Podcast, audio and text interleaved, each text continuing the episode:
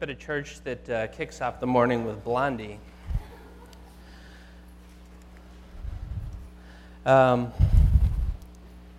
going to read from uh, first chapter of James, if you'd like to follow along with me. James, chapter one, verses uh, two to eighteen. Count it all joy, my brothers, when you meet trials of various kinds.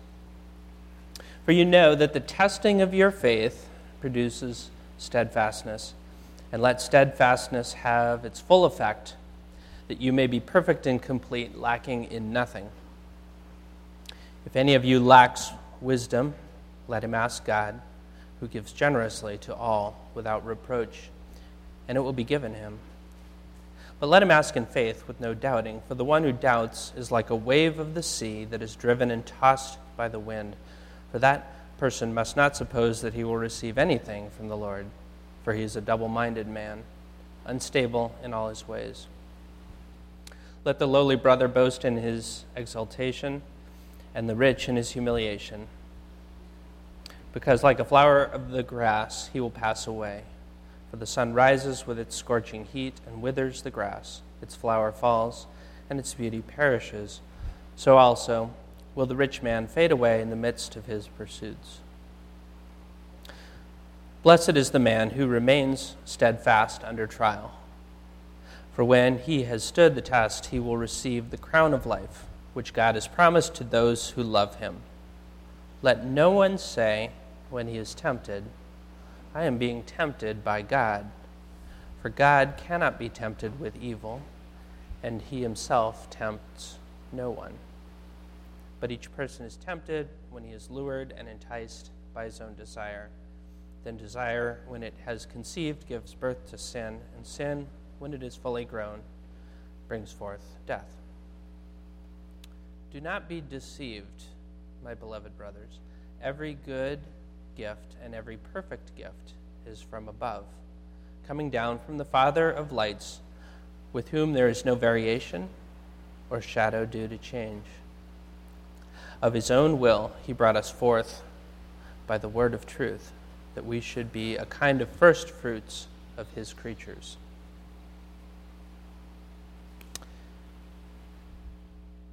Heavenly Father, we invite your Spirit to be with us and in us during these next few minutes as we uh, reflect on your word and hear what you have uh, for this community, for each of us, uh, in these words from James. We thank you for this uh, this time to listen and think together. In Christ's name, amen. So, James one, verse two. Let me uh, read that verse again in a couple of different translations. Count it all joy, my brothers and sisters, when you meet trials of various kinds. Dear brothers and sisters, when troubles come your way, consider it an opportunity for great joy. Consider it, consider it a sheer gift, friends, when tests and challenges come at you from all sides. Consider it pure joy, my brothers and sisters, whenever you face trials of many kinds. Pure joy, brothers and sisters. All of us, pure joy whenever you face trials of many kinds. Whatever you face, all kinds of trials, all sorts of trouble, anything that we should happen to walk into, when nothing seems to be going your way, when you're at your wit's end because of all the junk that's coming at you, smile. Be exceedingly glad. Be joyful and happy and count it as pure joy. There's a lot of things in the Bible that kind of seem backwards from uh, uh, human understanding and wisdom. Turn the other cheek, sell all you have and give it to the poor, blessed are the meek, take up your cross and follow me. The first shall be last and the last shall be first. When I am weak, then I am strong. Sometimes it's, it seems like it, God is all about turning human wisdom upside down in Scripture. But something about this particular verse in James just strikes me as particularly perverse at the surface. Count it as joy when you face all kinds of troubles. Joy for all kinds of troubles. Maybe I'm using the word trial here too broadly, but it does say all kinds of troubles, anything that you should run into.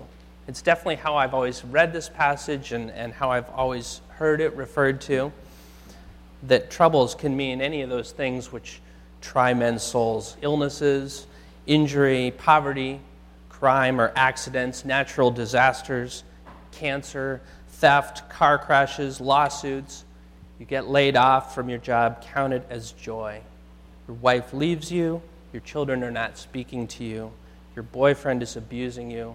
All of these things, count it as joy. You want to say, really? Really, James? Is that what the author means?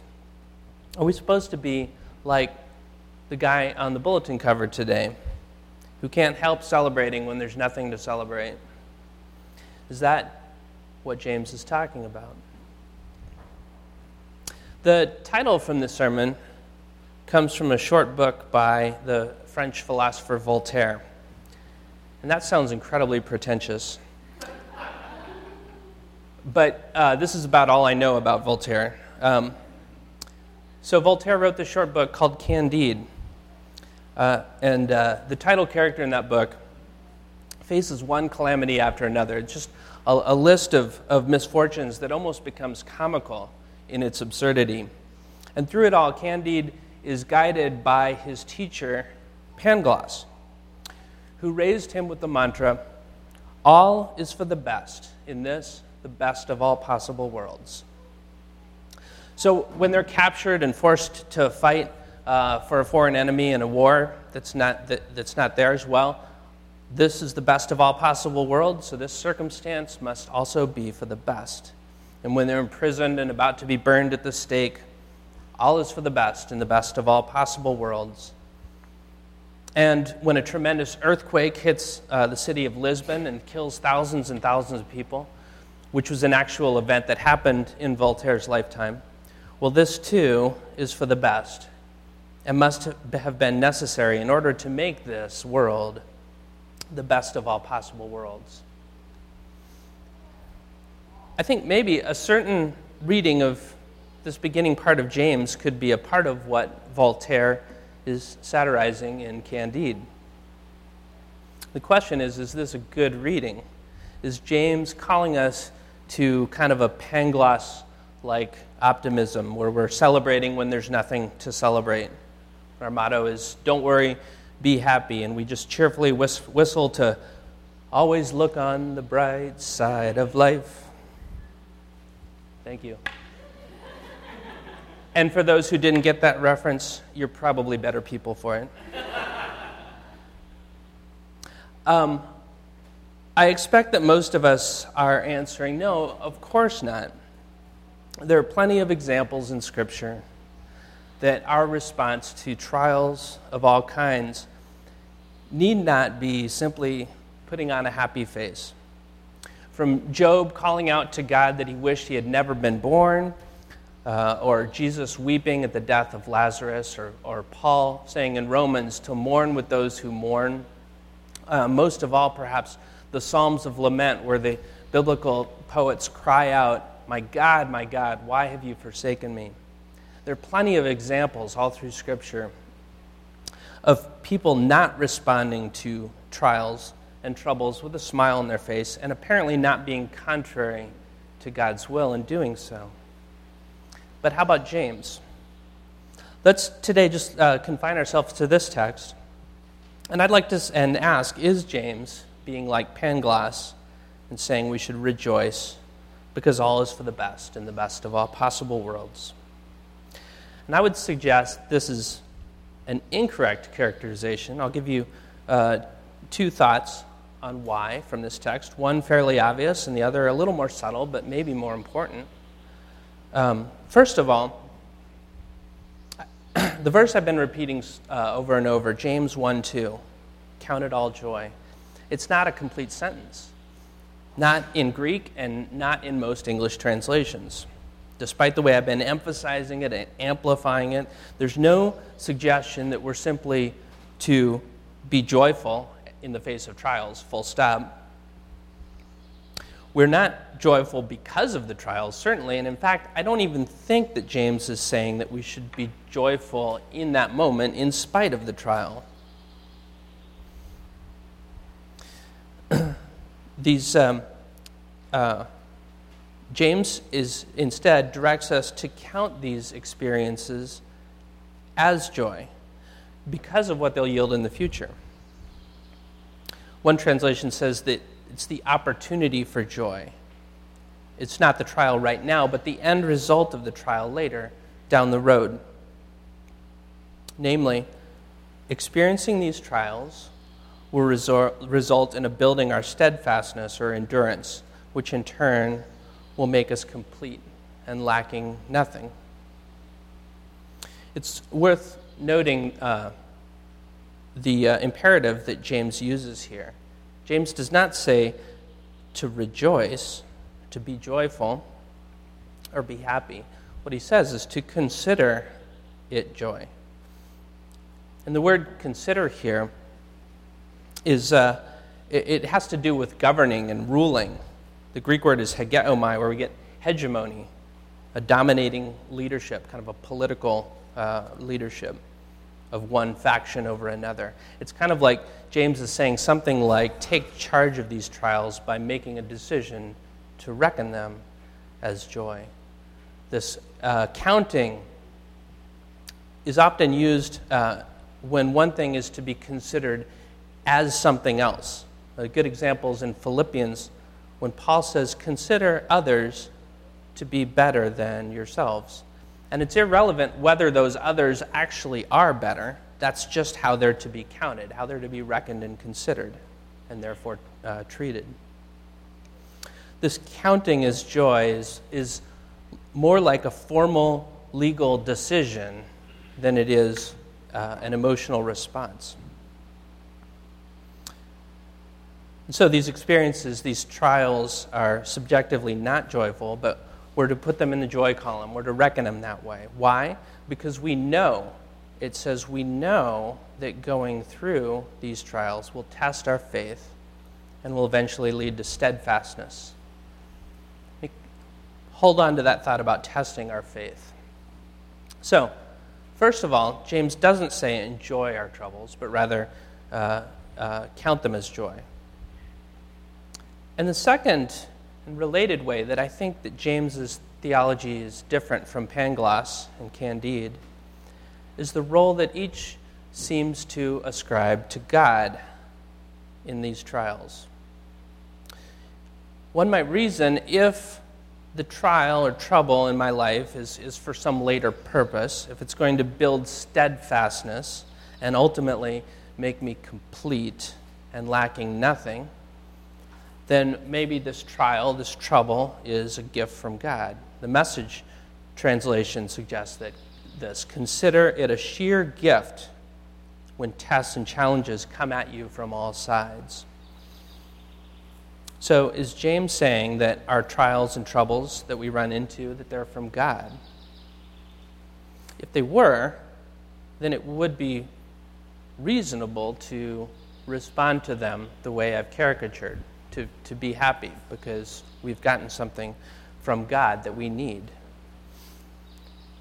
So are we supposed to uh, face trials that way with this happy face? These kind of questions, to ask these questions is to, to wade into the murky waters of theodicy, which is the, the, uh, the theological area of, of questioning the problem of evil in the world. If if God is all-knowing and all-powerful and all-good, how can suffering exist? Voltaire was responding to a certain uh, Christian worldview which answered those questions this way.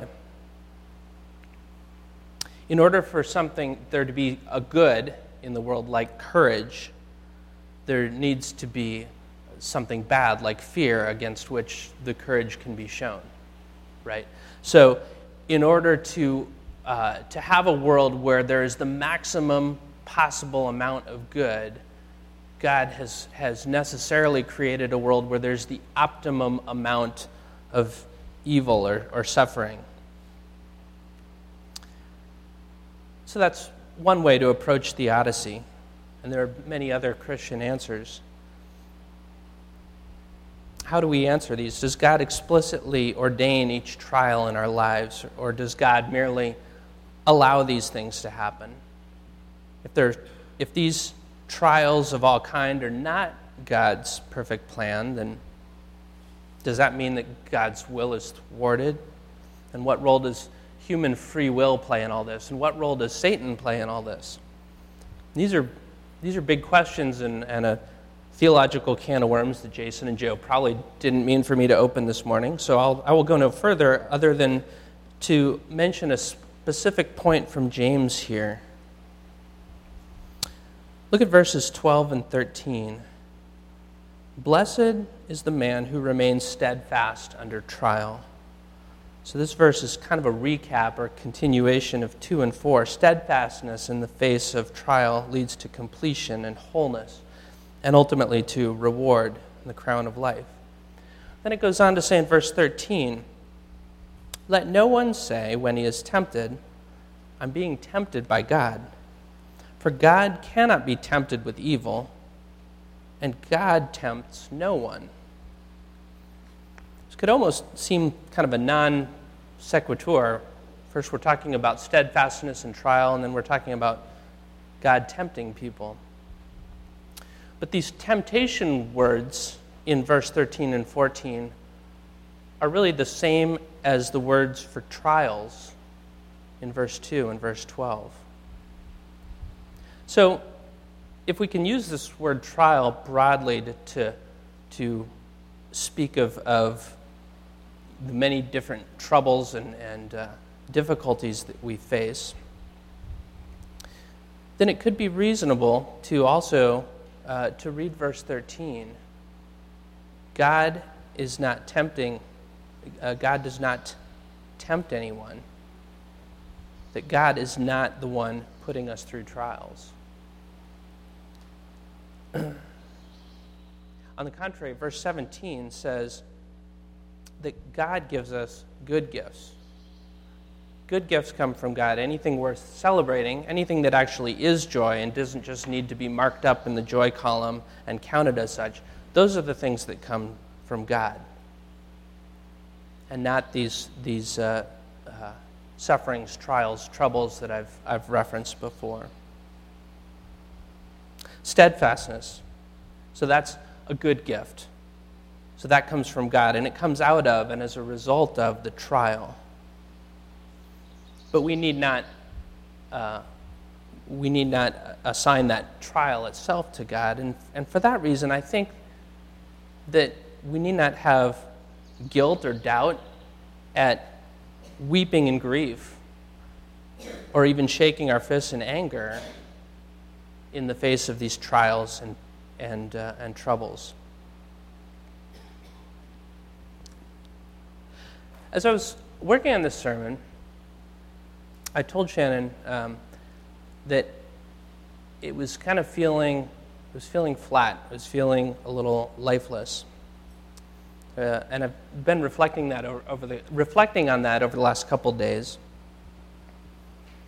and it occurs to me that any discussion of theodicy, the problem of suffering, that doesn't in some way connect with with actual trials, with actual suffering, um, could be a long-winded exercise in missing the point. And so I wanted to uh, kind of wrap up today by sharing a little of how this question of counting trials as joy has played off in my own life.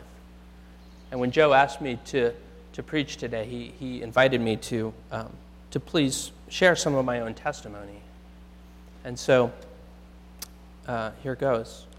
Um, some of you know, and many of you may not know, that seven and a half years ago, while Shannon was pregnant with Zachary, um, I was in a Dutch hospital going through a nine-week regimen of chemotherapy treatment.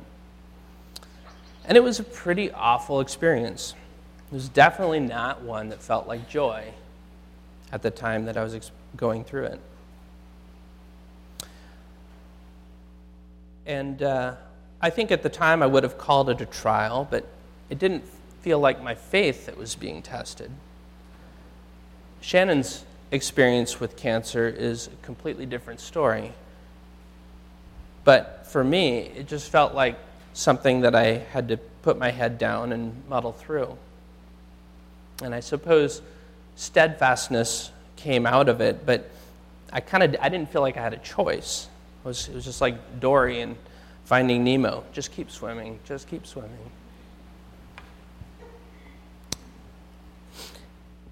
And yet there were moments uh, during that time, moments of sheer darkness, when any stoicism that I could have about this experience kind of floated away. The doctors were really clear with me that while I was going through chemo, they would not do any tests to check on the progress of the cancer.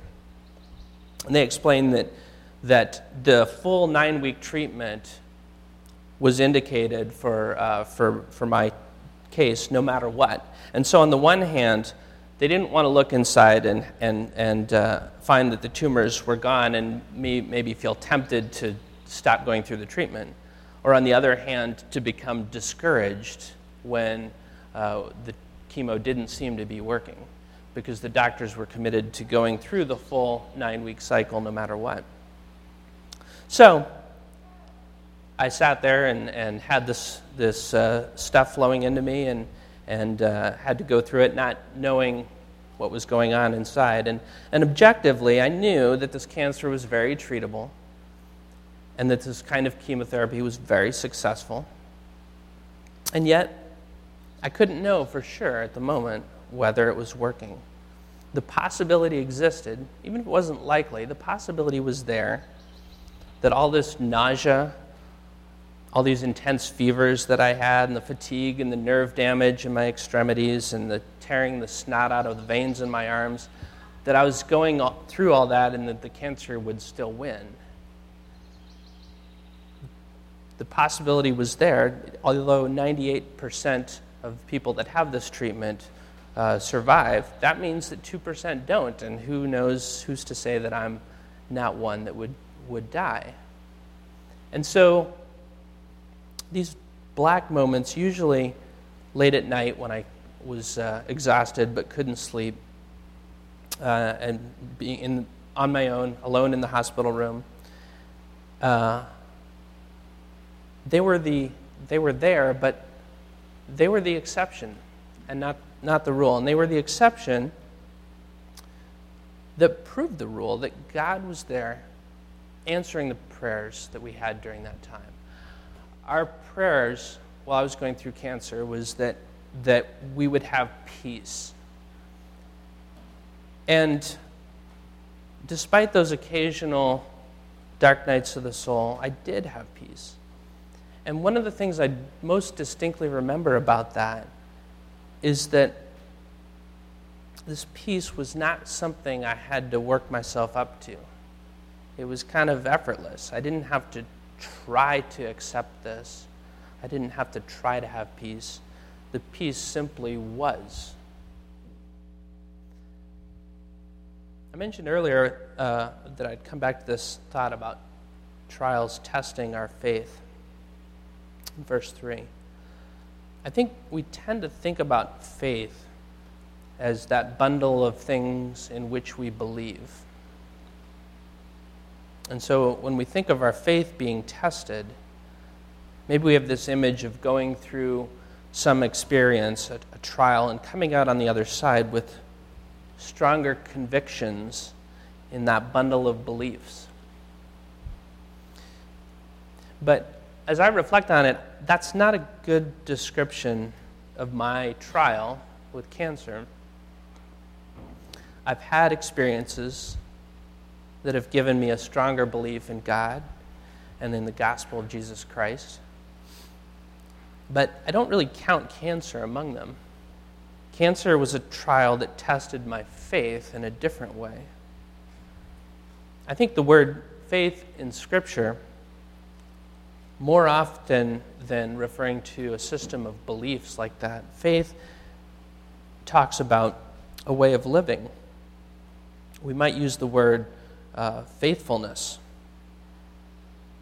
pressing on, steadfastness, continuing to walk with God no matter what happens, regardless of the trials that come our way, because we trust that God walks through them with us.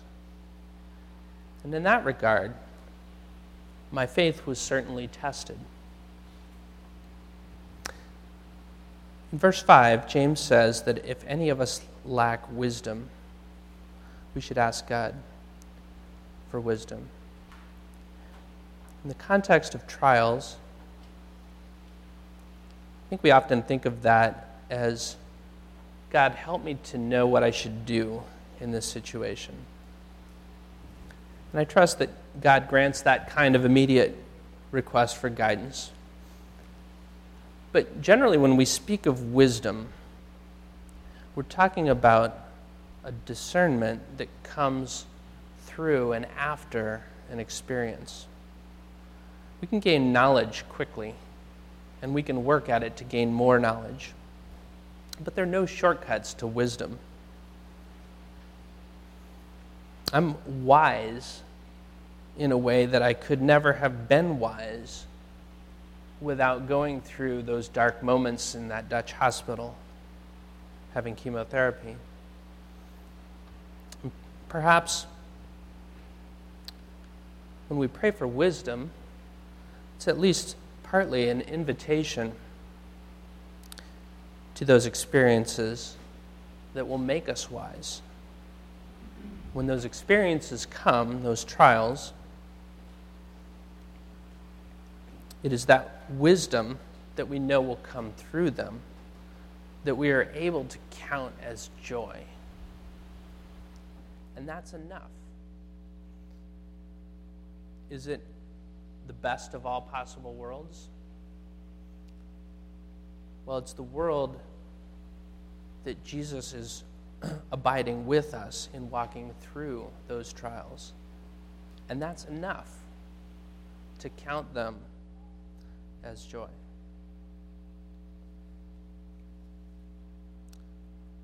Please pray with me.